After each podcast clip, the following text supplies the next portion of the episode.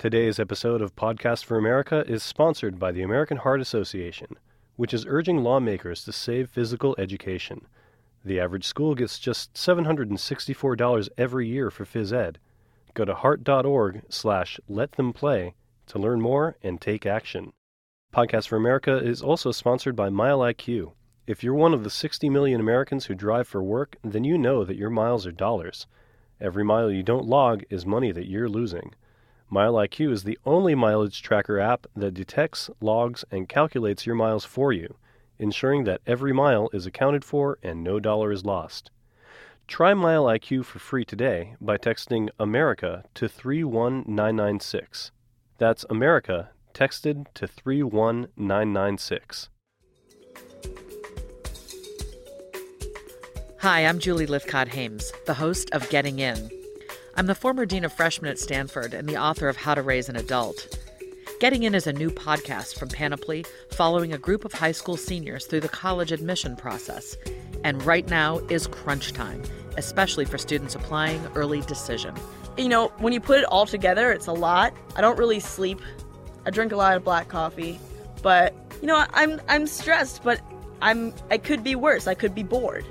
That's what you'll hear on the new episode of Getting In from Panoply, available on iTunes, Stitcher, or your favorite podcast app.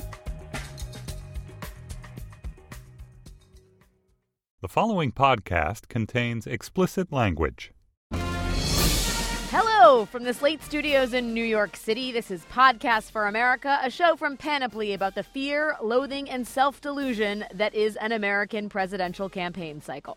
I'm Alex Wagner of MSNBC, and with me from our fair studios in Washington, D.C., is Mark Leibovich of the New York Times Magazine, and by phone, dialing in from across the country, the great Annie Lowrey, contributing editor with New York Magazine. Gentleman, lady. Wait, why Oh, am I hi. a plural gentleman and why is she a singular Gentleman, lady? I said. Gentleman. Oh, because I'm a very gentle You're man. enough man to be two, Mark. How about that?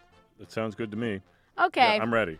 You may have noticed, loyal listeners, that this week we are recording slightly later in the week. We want to offer you, of course, the best and the sharpest reflections as we do every week. Therefore, we had to wait until this week's Republican debate came to a close, which it did. Thankfully. First up, we'll talk Jeb versus Rubio, aka Luke Skywalker versus Anakin Skywalker. Right? Is that right? Is that a correct Star Wars reference? I think. The big Ewok versus the little Ewok. There you go. Boom. Next, we'll do some thoughtful self reflection around the idea of a liberal media bias. I should say that a liberal media bias.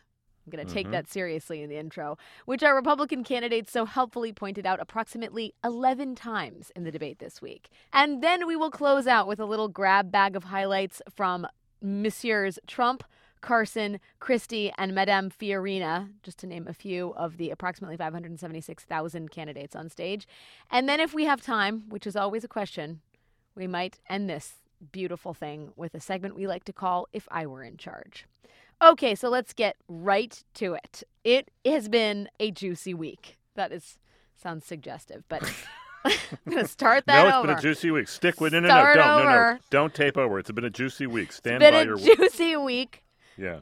juicy week. Um, Marco Rubio versus Jeb Bush. When that moment was happening, you guys, I yelped out loud. I yelped out loud and I said, "I can't believe it's finally happening. The showdown we've been waiting for. The the Werther's Originals grandson taking on Grandpa on the front porch with all the neighbors to see. I was uncomfortable." In that Marco Rubio Jeb Bush moment, what did you guys think? I had my popcorn already. I'm completely with Alex. This has been a long time coming. I think it's a little bit weird that some of the substance of this was about Marco Rubio missing votes, which I'm not sure that so many people care about. People running for president in the Senate always miss votes. It's nothing new. I mean, there are some Yeah, there's some constantly. hellacious voting records for pretty much everyone in the Senate who's run for president. However, I do think, as Donald Trump pointed out, there is a certain resonance to someone who doesn't give a damn and doesn't show up for work. I mean, and why don't you just quit? I mean, do you really want to do that? Well, okay, both just ways? to be fair, just to be fair, from 2007 to 2008, uh, a, a then senator named Barack Obama missed 64.3% of the votes. Marco Rubio this year has missed 34% of the votes. I mean, Lindsey Graham is close behind him at 27.1%, and I don't think anybody would accuse Lindsey Graham of not liking his day job.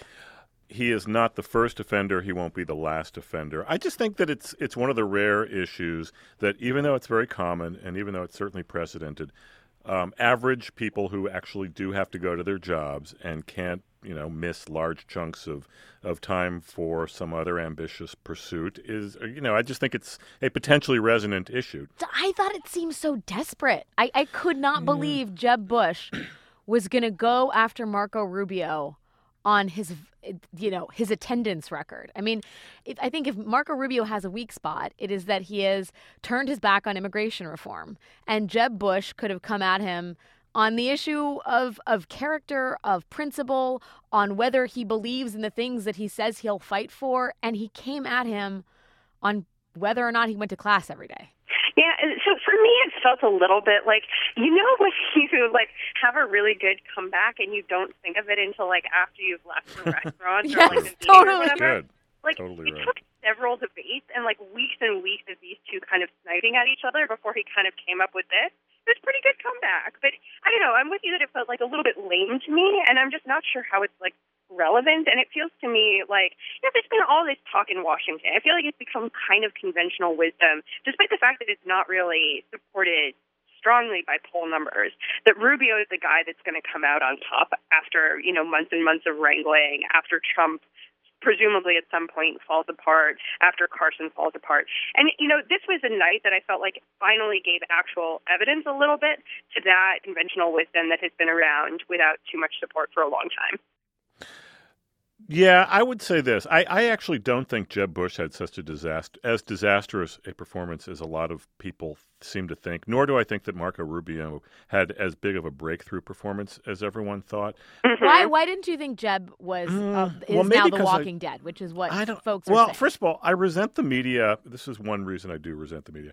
I oh, mean, the do whole like. you, Mark? the media. Well, I do. No, I just think that like, all right, it's over. This was the night. This will be the night everyone around. I mean, shut up, everyone. No one knows. I mean, first of all, there's another debate in ten days. If he has a comeback night, I just I'm sick of like but Mark, everyone. Mark. Mark, this is not this. th- Jeb Bush has been on a downward trajectory almost since he started this race. And if anything, he's gotten worse in debates and he's gotten more desperate. I mean, this is someone who still can't answer the basic questions about his candidacy, what, how his presidency would be different than that of his brother. He's seemed irascible and grumpy lately. He's seemed he's talked openly about his impatience. And then he's like I mean, punching down, punching up. What do you even call what he did last night to Rubio? Yeah, I mean, I guess as someone who has been on a downward trajectory and is grouchy and irascible and has been that's, That's been me true for too, many by the- years. by the way. Yeah, By I, way, I, I have, I have, I'm inclined to identify with him to some degree. Um, you know, I think you kind of, in a way, you sort of, you answered your own question before when you said he's desperate and he is uh, what was the second word? Irascible, I- you know, grumpy. No, yeah. I mean, I think he's at his absolute worst when he's desperate, which is weird because as a Bush, he's almost at his best when he's entitled and relaxed and expects to get a certain way, which is a weird dynamic for someone. So like true, him. though. It's so But- true. Yeah, I mean, you know, I have just not gotten the allergy to Jeb Bush that so many people have over this race. And again, I still would caution everyone to say, you know, can we, can we just like not declare the race over yet? Because first of all, we have a lot more podcasts to fill. Yeah, we do have a Don't lot more we? podcasts. So I think that this debate continued to have this kind of like fever dream quality that some of the other Republican debates have. There's just too many people on this stage, and they're kind of like they're like hyper, right? Like they all seem like slightly jacked up. At this time, they weren't like sweating as badly as they had been, but it did like the irascible quality and the kind of like the evident disappointment that they have with each other. I thought was like a fairly new tonal addition to these never-ending debates. The phrase French work week is literally maybe one of my favorite. I mean, that was a planned line. Let us hear a little clip from the great minds at CNBC. Marco, when you signed up for this, this was a six year term, and you should be showing up to work. I mean, literally, the Senate, what is it, like a French work week? You get like three days where you have to show up? That really sounded like it came from Mike Murphy, who's one of the chief Bush strategists. And mm-hmm. as delivered by Mike Murphy, it would have been awesome.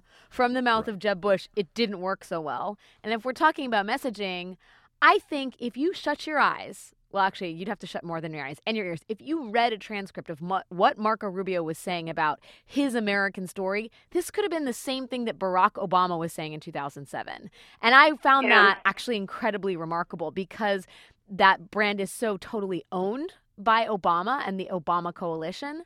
And that's something that the right has has vilified this idea of sort of exhilarated hope and a belief in the unseen and the the the, the story of America as this as this as this place where a young man from nothing can come and rise to the top. I mean, not the bootstrap part of it, but that that sort of particular narrative right. is something that's been like dragged through the mud on the right. And here was Rubio like just w- marching under that banner proudly. Right. Well, I mean, it, it, look, it works. I mean, you have you have quite a few commonalities. You have the son of immigrants. You have someone who's in his early 40s. You have someone who's brand new to the Senate, clearly has no interest in his job, isn't showing up for work a lot. I mean, these, you know, and it is audacious in that there are far more people with more, you know, on the stage and and and in the party who would say that it's their turn. So, I mean, it might be the the path that has been blazed by Barack Obama, but it doesn't mean it can't you know work in any number of different profiles. I just wonder. I mean, the other part of it is that Barack Obama had assembled a a sort of ground game and had a, a, a national strategy that yeah. was formidable and unprecedented, and he had enthusiasm that I don't see. I mean, it'll be interesting to see if Rubio can adopt the narrative and and get to the same place as Obama, which is right. of course the White House without. I mean, I would say, well, I would just say though that, that there are, I mean, grassroots excitement in the Democratic Party and the Republican Party are very different yes, things, especially yeah. when separated by seven years. And I, you know, I think grassroots, you know, fervor in Obama's case meant actual grassroots organization and mm-hmm. email and texting and you know all things that were house parties. You know, much more new. Their house parties, door to door, you know, that kind of thing. And I don't think, I mean, there, I don't see a single Republican candidate who's prizing that at all. So I feel like there's another there's another element that has gone unsaid in all of this but it, I mean, so Trump actually had a fair amount of time, uh, speaking time during this debate, but he was he was quite subdued. I thought, like relative to his past performances, he was still getting on people's cases. But it's remarkable to me how much the conversation has shifted away from him, and I think it'll be very interesting to see if that's actually borne out in voter sentiment, um, in numbers, Obviously, he's losing some ground to Carson, which is interesting. You know, six months from now, I wonder we're not going to look back at this debate as kind of a turning point. Well, I mean, there is a sort of normalcy of Trump sort of fading into the crowd that we're sort of seeing that, that's become, if not a trend, maybe a phase. I mean, Trump's act is not new anymore. And what's interesting now is as the candidates become more you know really desperate for any kind of attention whatsoever. They've sort of taken on the person who, who's like the uh, Welcome Back Kotter character who used to raise his hand and say, "We're oh, too oh, young oh, for that." It was no Horshack, right? Oh my God, I'm I, so we have old. no idea. Horshack. He you're died last to, year, by the way. You're going to put that in Saved by the Bell terms. Yeah, oh exactly. my God. Well, you know, it's interesting Sorry. because Paul Ryan, I believe, knew a Horshack reference, and this is one thing I will always remember about him. So that I don't know what that says either. War stories from the I, okay, mind of I Mark died, Davidovich. God, that's that's such a scary thought. But there are people like desperate for attention, and they're they're much less shy about yelling at each other, yelling over each other, yelling at moderators, and you know the shamelessness that Donald Trump sort of took to his early lead has been kind of shared a little bit. So I think it's harder for him to connect and harder for him to break through you know, compared to where it was before. One of the most memorable things that Trump did during the debate, I thought, was in the end during closing statements when he effectively used his demand that CNBC make the debate only two hours long as evidence of his executive qualification. Um, yeah. It's and amazing. In, and indeed, this is a good awesome. segue to the next topic of discussion, which is the liberal media. But before we get there, listeners, what do you think of skipping out on votes? Does it matter? Tweet us with your thoughts at Pod for America. So, okay, this is perhaps, mm, I think this was one of the more contentious takeaways from the event this week. The concept of liberal media bias and whether or not it exists, because certain people will say absolutely and others will say you are kidding yourselves. There was open hostility towards the moderators, and Republican candidates numerous times brought up the notion that this was sort of a liberal media plot to discredit or somehow smear the candidates on stage. Here are a few highlights, courtesy of CNBC. You know, let me say something at the outset. The questions that have been asked so far in this debate illustrate why the American people don't trust the media. You know, the Democrats have the ultimate super PAC. It's called the mainstream media. This is another example of the double standard that exists in this country between the mainstream. Mainstream media is going around saying it was the greatest week in Hillary Clinton's campaign. It was the week she got exposed as a liar. Okay, so with me here we have someone from MSNBC, someone from New York Magazine, and someone from the New York Times Magazine, which I think constitute three of the pillars of the liberal media, guys. What, Mark? I'll start with you because the Gray Lady is is probably the poster child for the liberal media, mm. the concept of the liberal media. Yeah. Did you think that an effective case was made for media bias la- at, la- this week? Not particularly. I mean, I think, look, I think CNBC had, and, and I hate to speak at all uncharitably about your, your corporate sister over at CNBC, Alex. I wish I had a corporate sister that like worked in insurance. Then I would really understand that bond and I internalize have a hot it. corporate sister. Yeah, all, yeah, all my colleagues are like whatever. That's, there's something about the hot sister. Here. Her name um, is Olivia. Anyway, uh, go ahead. Exactly. No, I thought that they had their own problems. I thought that they kind of lost control. I thought that some of the questions were dopey.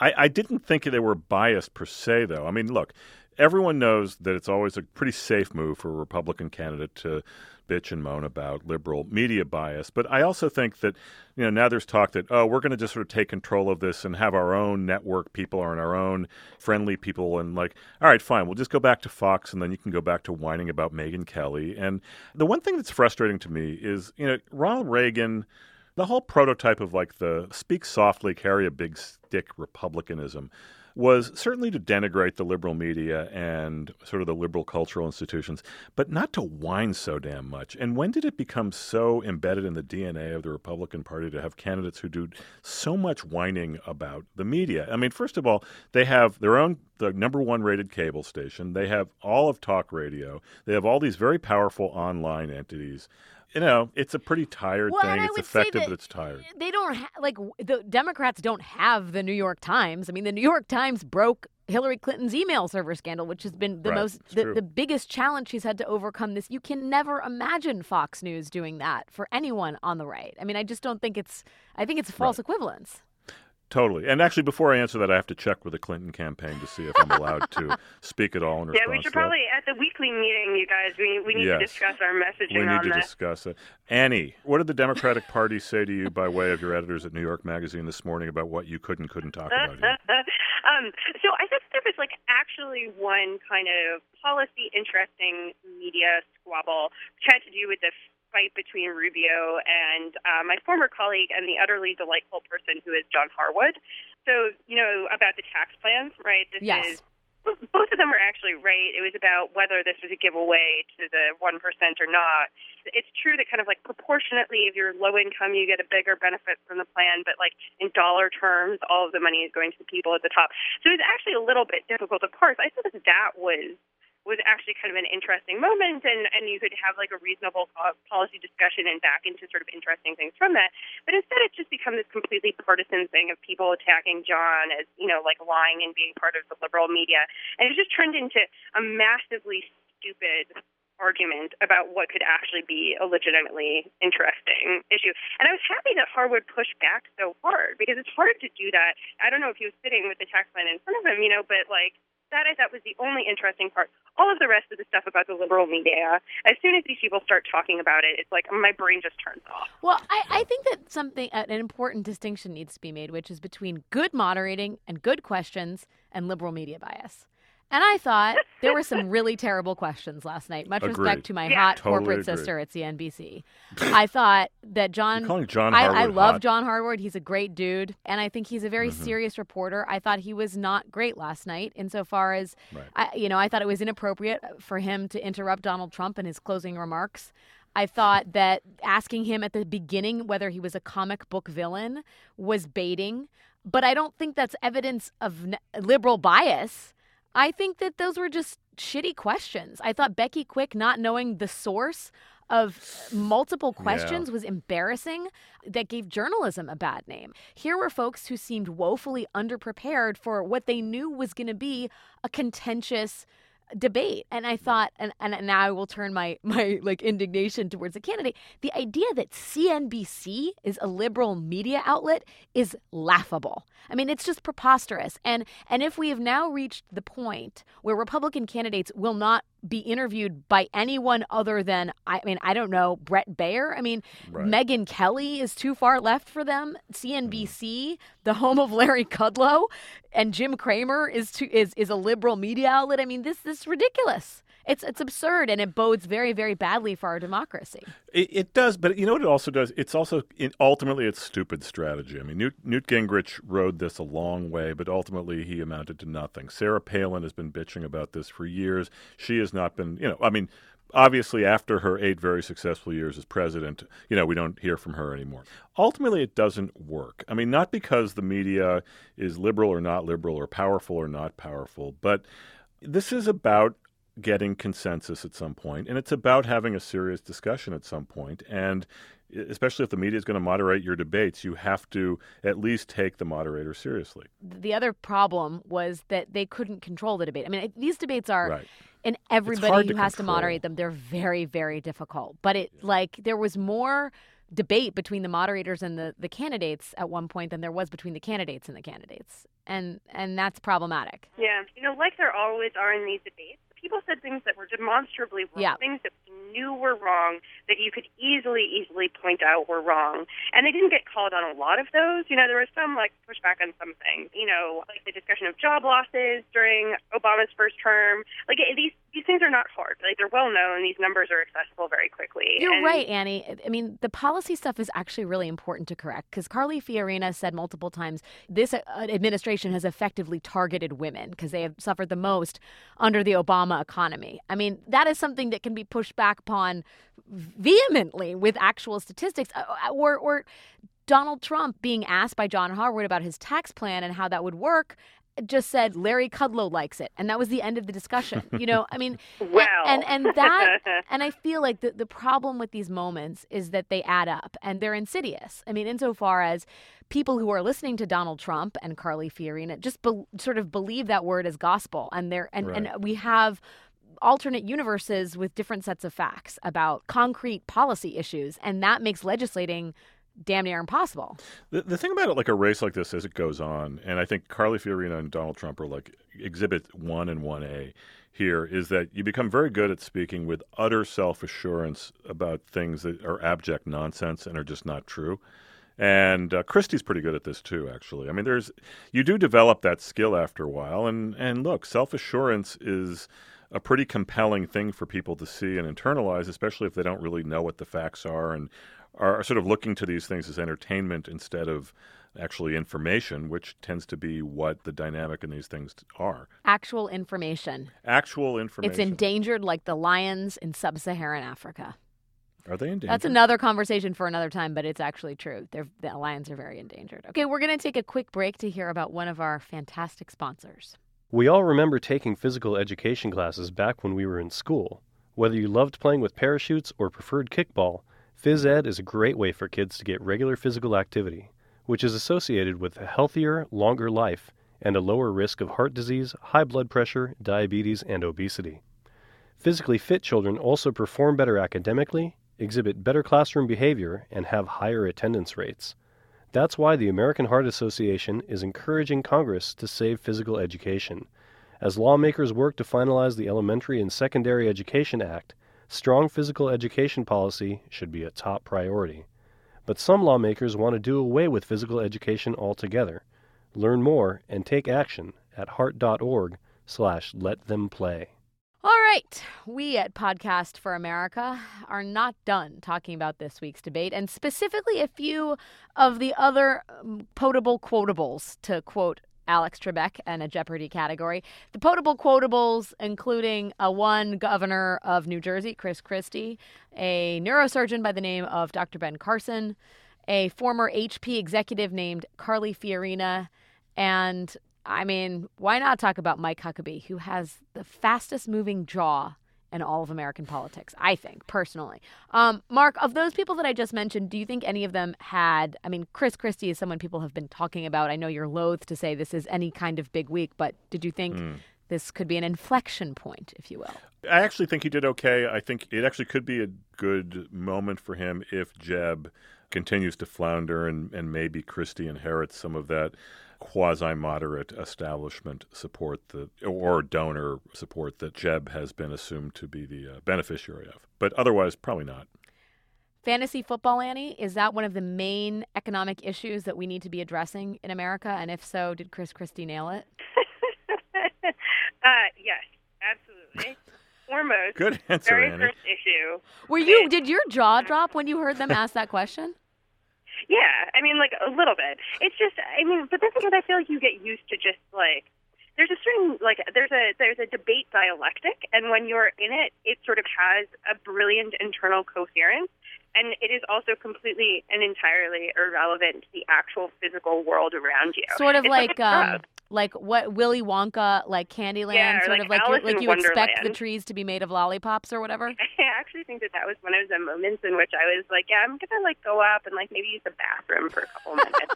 See, that's when I really tuned in the fantasy. But see, why, no, why does Right, everyone- Leibovich was like, finally some substance. But why, why does everyone get in trouble for like, oh, how dare you talk about something so trivial? I mean, come on. I mean, it's like it's it, that wasn't such an offensive moment. I mean, I, I can see Well. I mean, just Chris- given like the reality of like what we need to do. I mean, there was there was not any real time spent talking about budgets or I mean, like practical specific thing. I mean, the House. But there never is. I mean, I'm sorry. I, I I don't mean mean- to look. I, it's just not. These debates are not set up for like serious exchanges of ideas, No. of views. Right. Yeah, I I, mean, think that that's right. And it's I've always had this dream of um, doing an interview series with the with the various candidates called Stupid Questions, where I just ask them things like what their favorite color is. And I kind of feel like this would it, it, maybe this point in the race is a good is a good point to start that. I think this race is just a long version of that right now. I mean, you could say you could also known as the CNBC debate. I mean, okay, but Ben Carson last night, Mm-hmm. who is actually the maybe the Teflon Don in this. No matter how bad the establishment media, the media, I, I don't know, most Americans think he's done in a debate. He just keeps going up, and I think this week was no exception. he's Teflon because no one really goes after him. No one really knows what to make of him. I mean, he's such a gentle, has such a gentle bearing, despite what actually comes out of his mouth. True. That no one really sees him as a threat, even though you know he does seem to be rising pretty steadily, certainly in Iowa. So, I mean, I, I just don't think he's engaged enough to to actually be vulnerable. Maybe that's been a good strategy for him. Yeah. Wait. So have you seen a good explanation of what's actually happening with him in Iowa? So I kind of went looking for this. What What are the component pieces that have allowed this to happen? Or do we actually feel like we don't know? I don't know if either of you have seen like good reporting on on what the hell is going on there. Well, it's some like alchemical thing that's going on between Trump and Carson, and I guess to some extent Ted Cruz. I mean, I personally think that the Carson phenomenon is explained by a group of Americans who are sizable, at least in polling numbers, that are disenchanted and angry about the direction the country is going in, and or feel like it's slipping away from them. And Donald Trump and Ben Carson and to some extent Ted Cruz are all fighting for that voter. That voter, like there's, well, there's there are more that than one. right? profile of voter, perhaps. No, but speaking of which, though, I mean, I think that, that Carson has made a lot of great inroads with the African American Republican community in Iowa. That voter is really, That and I do mean voter, voter? it's a singular voter, has been flocking to him. Although, seriously, though, I mean, evangelicals uh, seem to love him. People who want an outsider but who are not ready to abide a Donald Trump sort of have a natural, I think, affinity to him. And people like his his vo- he is not combative and yet the things com- he right. says Yeah. are very combative he is not He, yeah, it is. He's an almost perfect foil for Trump in Yeah. that way, because he's like both Trumply and completely not Trumply at all. Trumply? That's a great word. Is that a word? now it is I just made that up. Trumply. can That's I very can good. Annie I- I wonder what you thought of Carly Fiorina's performance because I felt like she was pretty her game has been pretty tight to put it uh, colloquially and Mhm. last night I thought she was actually bad I thought she came across as a little bit on talking points or a lot bit on talking points and kept sort of deferring to this speechification language that she tends to use um, and and wasn't really breaking through. I hate using that. I I hate that phrase so much. No, but I think That's right, but I think it's interesting, right? So she actually, I believe, had the most minutes, like the most time of any of the single candidates. And that's because she kind of felt like she was filibustering in a way that she hasn't been before. And then on top of that, I just think that she seemed like she was just presenting herself not as being presidential, not as being more commanding than the other people on the stage. She just felt kind of it was almost a Romney-ish performance in some sense. Woo! The ultimate insult. So she's going to win the nomination. Yeah, so she's the candidate, basically. Um, well, my friends, I think that is probably all the talking we need to do about the debate this week. There are so many other great, huge, momentous things happening in the world of presidential politics. We're going to take one more quick break to hear another friendly sponsor, and when we come back, we'll offer you the wisdom about what we would do if we were in charge. From appointments with clients, meetings, errands, unless you're chained to your desk all day, then you're one of the 60 million Americans who drives for work. And you're either spending too much time tracking every mile or you're guesstimating and end up losing money. And even then, your estimate could be as much as 20% less than what you could be claiming. MileIQ is the solution you've been looking for. MileIQ is the number one mileage tracker app and is trusted by more than a million Americans. MileIQ is the only mileage tracker that detects, logs, and calculates your drives for you automatically. MileIQ is easy to use and keeps all of your drives securely stored in the cloud. Try MileIQ for free today by texting America to 31996. That's America to 31996. And now we bring ourselves to the closer, the clincher, the happy ending, if you will, for this podcast. I mean that in the fairy book sense of the word. I don't know why you're chuckling, Mark. If you were in charge, what would you do, Mr. Leibovich? Because I'm in charge, I'm going to clean up these debates. I have a few suggestions for a future Republican debate. One, Rand Paul, you're out. He's done. Carly, also out. I think we need to eliminate two, maybe three candidates from the stage. I know that there are numeric formulas for this, but I'm just going to start with those two. If you guys want to add a third, feel free to chime in. I also want to eliminate opening and closing statements. I don't think they do anything. And actually, they don't really have opening statements anymore. So. Well, they did, but CNBC chose not to air them, CNB kind of. Oh, I guess Yes. they didn't air, they didn't air the walk-ons. And also, yeah, that was the other thing. I mean, what was with CNBC walk-ons? Like all of a sudden, like there was a new moderator, and like who's this and who's that? But anyway, yeah. So Rand Paul and Carly Fiorina are done, and I'm sorry about that, guys. If I were in charge, uh, briefly, I would stop with the polling metrics being the determinant for who's on stage, and I would start selecting five random candidates for each debate, and mix it up, and get and mostly get Lindsey Graham in there. Interesting. That's a that's a pretty good that's a good one. All right, so I don't have one today, but I know that Mark said that he has something else burning on his mind, so I kind of want to hear it. Oh, no, not really. Actually, I want Lindsey Graham on there too. I had a whole list, but no, they were all debate focused, Yeah, so I, I wouldn't. favorite Lindsey Graham. Okay, I think so there should we go. We- we should moderate a debate. We have consensus. We have consensus listeners to this podcast. Lindsey Graham should be invited to the big kids table. Totally. And there you have it. And that's just not because we have extracted the, promise from him that Podcast for America would be one of his first White House interviews when he is in the Oval Office. He said Exclusive. this exclusively on Podcast for America last week, or maybe last week before. that. Time has no Either meaning. way. It's fluid for us here at Podcast for America. Sort of is. All right, that's it for Podcast for America. Thanks to our producer, Jocelyn Frank. Thanks to AC Valdez and Andy Bowers at Panoply.